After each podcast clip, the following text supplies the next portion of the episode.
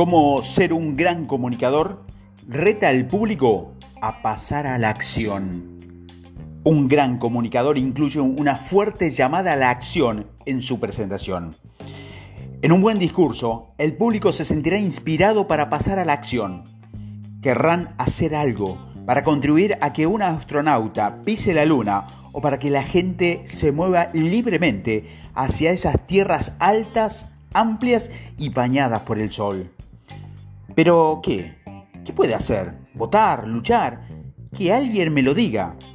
Un gran comunicador incluirá una fuerte llamada a la acción en su presentación para que la audiencia pueda contribuir conscientemente al esfuerzo significativo que está recomendando. La razón principal por la que debe incluir una llamada a la acción es porque en general las personas no actúan a menos que se le rete hacerlo. En los relatos, los héroes deben verse obligados a actuar por algún tipo de incidente instigador su perro ha sido secuestrado o su marido se ha convertido en un hombre lobo. La fuerte llamada a la acción de tu presentación servirá de incidente instigador, desafiará al público a hacer algo y será algo concreto. Otra razón para incluir una fuerte llamada a la acción es que la mejor forma de hacer que alguien crea en una idea es que la vea puesta en marcha. Llámalo a tener algo que perder si quieres, pero la idea es cuando le pides a un público que se sacrifique, sacrifique en nombre de una idea o de un plan, empiece a sentir que esa idea o plan le pertenece. Ten cuidado de que tu llamada a la acción no sea imprecisa, debe ser clara.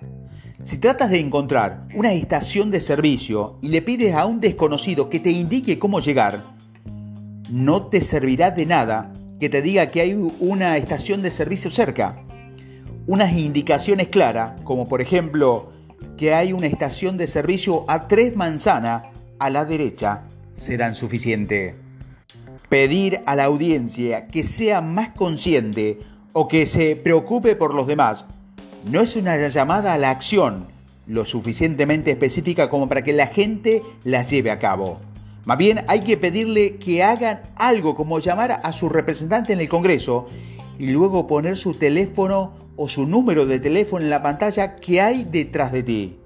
Si estás haciendo una presentación de venta, la llamada a la acción debería ser para que hagan un pedido o programen una llamada. Si se trata de una presentación empresarial interna, la llamada a la acción puede ser crear un equipo de investigación o vender una división. En cualquier caso, esta debe ser clara. En nuestra oficina repetimos a menudo una frase cuando creamos contenido. No hagas que el lector tenga que ponerse a hacer un montón de cálculos. Lo que queremos es decirle que no debes hacer que la gente tenga que descifrar lo que quieres que hagan. Simplemente díceselo y hazlo claramente. Este es el consejo del día de Simplifica tu negocio. Incluye una fuerte llamada a la acción en tu presentación para que la escuchen y la hagan suya y la compartan contigo.